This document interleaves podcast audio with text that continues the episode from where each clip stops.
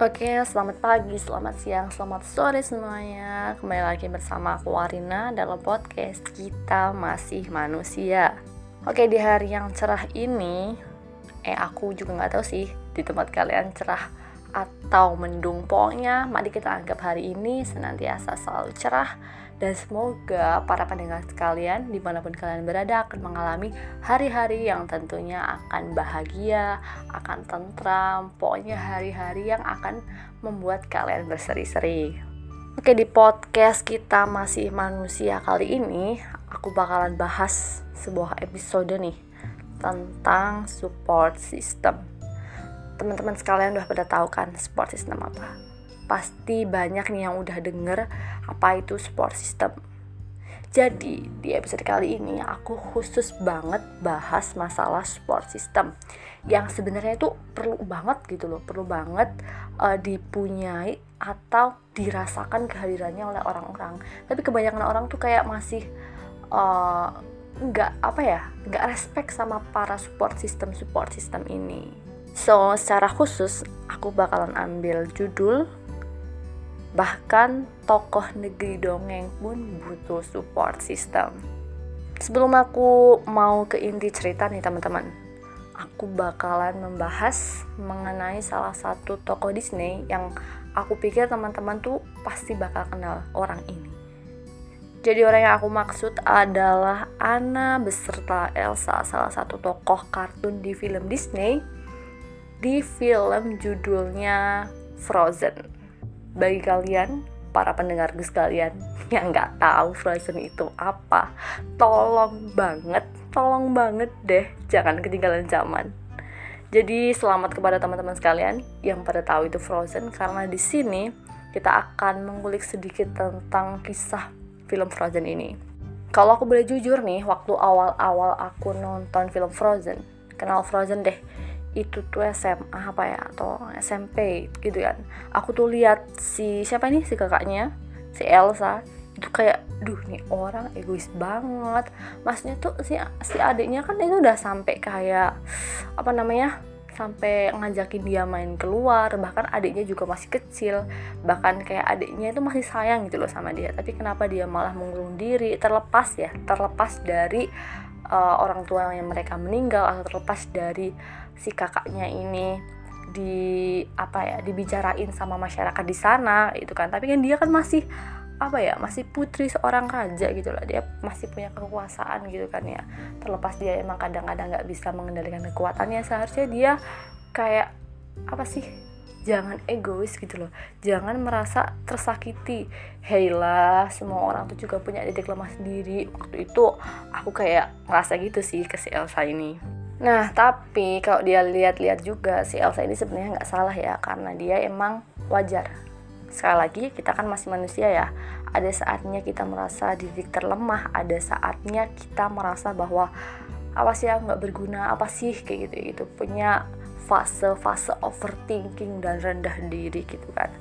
Tapi kerennya di sini nih, aku salut banget sama Anna ya, walaupun Anna ini orangnya di situ digambarin polos-polos gimana gitu ya, tapi dia tetap mengetuk pintunya si Elsa sambil nyanyi lirik yang ikonik banget, "Do you wanna build a snowman?" Kan itu kayak wih, usahanya Anna nih. Kalau misalnya kakak aku yang ngambek kayak gitu nih, paling aku cuma nyindir dari luar terus bilang, "Apa sih? Udah gede kok ya masih ngambek kan." Tapi si Elsa ini enggak kan, dia tetap ngajakin si Anna main. Nah, dari sini teman-teman udah kelihatan banget kan kalau misalnya si Anna si adiknya ini masih peduli sama si Elsa, masih mencoba mendukung, menggandeng, merangkul, mengajak, pokoknya masih mensupport si Elsa ini gitu. Bahkan kalau misalnya kita mau bergeser nih ya dari film Disney, ini kan film Disney Frozen nih, kita geser lagi ke Dora, film Dora. Teman-teman tahu kan tentu film Dora. Kalau misalnya kalian nggak tahu Dora, fix kalian harus dipertanyakan masa kecilnya. Tapi kalau beneran ada yang belum pernah nonton Dora, aku minta maaf nih. Tapi emang bener-bener Dora pada saat itu ya, pada saat kecil emang fenomenal banget kan. Tapi pas udah gede, kesel sendiri liatnya. Kayak kemana kita akan pergi, kesel kan. Tapi di film Dora ini sebenarnya yang keren tuh, walaupun Dora kemana-mana, keluarga dia kan kayak selalu ini nih, ada beberapa episode di mana Dora pulang ke rumahnya. Terus orang tua dan keluarga dia itu tetap mendorong dan menyemangati Dora ketika dia akan melakukan sebuah petualangan atau ketika dia merasa terpuruk. Aku lupa nih di episode berapa, tapi ada beberapa kali episode itu. Bahkan ketika si Dora ini kayak buntu gitu loh, kayak apa sih, bingung, kayak butuh bantuan, temannya juga kan si Diego itu, dia juga datang kan bantuin, minjemin tasnya, tas ajaibnya gitu kan. Terus si Bud, oh ya jangan lupakan si Bud kera ini, dia juga kayak membersamai Dora, memperingati Dora kalau ada sweeper sambil teriak, sweeper jangan mencuri, sweeper jangan mencuri, kayak gitu kan ya. Pokoknya di film Dora yang notabene masih kartun yang belum wow banget kayak Frozen, maksudnya efek gambarnya ya, itu sudah diajarkan tentang masalah support system.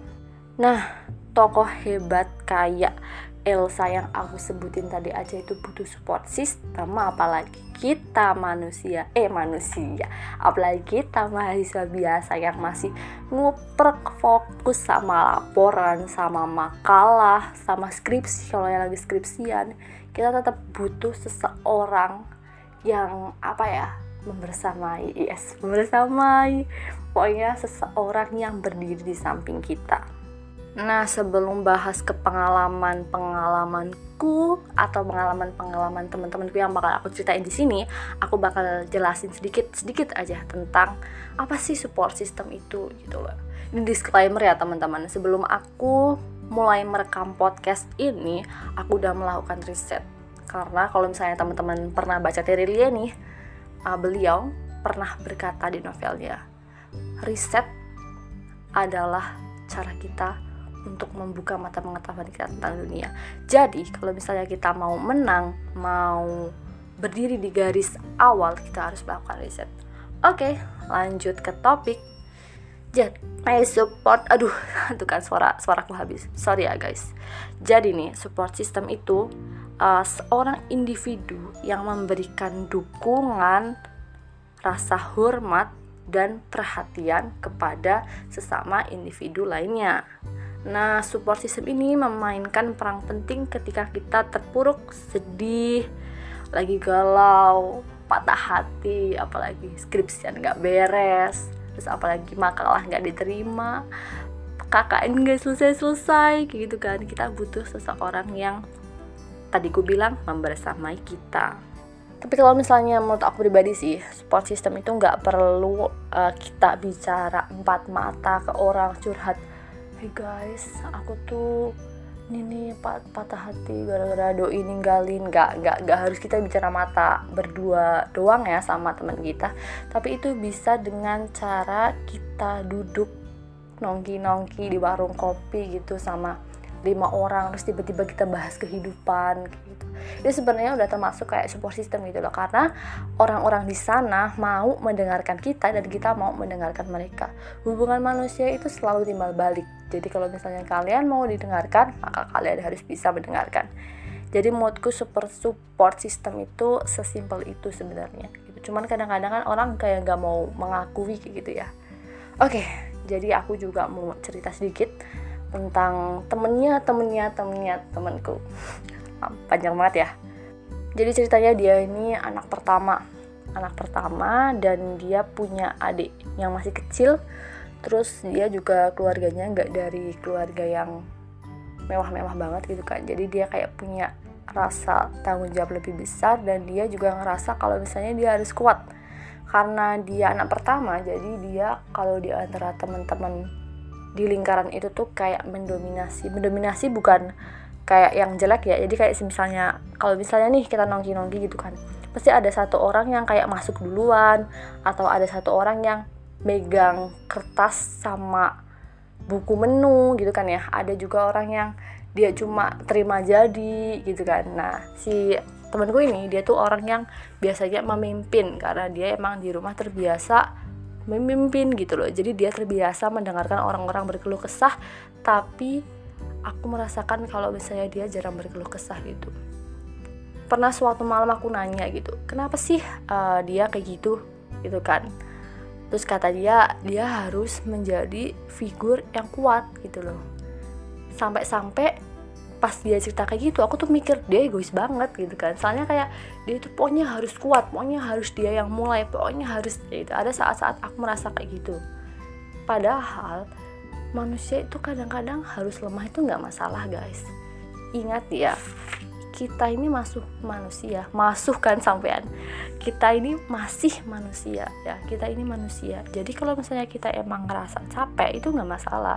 Cuman kan emang beberapa orang ada yang mengungkapkannya dengan cara yang berbeda ya. Nah, aku pikir saat itu ketika temanku ini cerita kayak gitu, akunya kayak oh mungkin dia emang tipe yang kayak gitu kan. Tapi setelah lama kenal, aku ngerasa kayak nggak beres aja gitu. Kayak lama-kelamaan dia tuh kayak cenderung terlalu serius kayak gitu, terlalu gampang stres gitu. Bahkan dia pernah sampai mimisan, tapi tuh bukan mimisan yang panik gitu. Dia mimisan tuh kayak cuma keluar ingus biasa aja gitu kan. Karena aku jadi kayak takut sampai ya Allah, soalnya berdosa banget ya ketawa. Maksudnya takut sampai jangan-jangan dia kenapa-napa gitu kan, karena dia terlalu sering memendam gitu kan. Nah, sedihnya juga nih, sepupu-sepupu dia juga lebih kecil, dan om-om, tante-tante, om, tante dia juga kayak menuntut dia untuk menjadi dewasa gitu kan. Jadi waktu dia ngobrol pertama kali kayak gitu sama aku, dia juga agak enggan gitu loh. Tapi aku pancing-pancing terus nih, berhubung aku juga kan belajar di komunikasi nih ya. Aku anak komunikasi.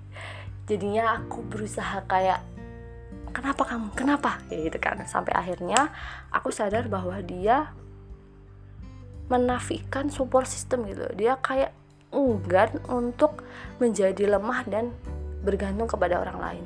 Oke, itu baik sebenarnya, kita nggak boleh terlalu bergantung kepada orang lain, tapi kan ada saatnya kita butuh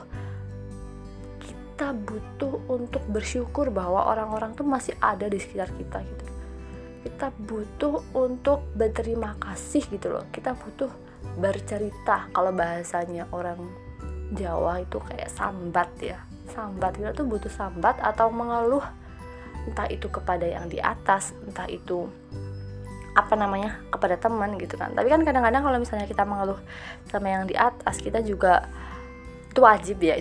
Tapi kan kita harus kadang-kadang kita cerita gitu, laporan lah ceritanya ke orang tua. Pak, Bu, ini nih aku skripsian mandek, maaf ya kalau misalnya itu kan. Dan dia tuh sama sekali kayak ditanyain gimana skripsian, aman, gimana organisasi, aman, gimana udah punya cowok belum, nanti gitu loh. Dia tuh kayak masih kaku banget breh. Aku juga gak ngerti nih kenapa dia gitu. Nah, dari si dia ini aku belajar kalau misalnya sekali lagi penting banget support system bagi kehidupan kita gitu loh. Apalagi nih fase mahasiswa itu fase-fase dimana kita itu remaja yang beranjak dewasa, fase-fase 20-an yang menurutku itu kronis gitu, saat dimana pembentukan moral kita itu benar-benar diuji gitu loh. Kayak waktu kecil kan kita emang dididik buat jangan berbohong, terus jangan ini, jangan itu, terus kita kayak ke bawah sampai SMP SMA. Tapi waktu kita terjun ke masyarakat, kadang-kadang prakteknya emang nggak kayak gitu kan. Aduh, aku banyak banget ini ya bacotnya, nggak apa-apa ya guys. Pokoknya sekali lagi aku menekankan support system gitu loh buat teman-teman sekalian. Itu penting bagi kita buat bersyukur kalau misalnya teman-teman kita, keluarga kita itu emang peduli, bukan pura-pura peduli. Kadang-kadang kita harus terbuka gitu. Pokoknya aku akan berkali-kali menekankan bahwa ingat, kita itu masih manusia. Manusia itu juga makhluk sosial gitu kan.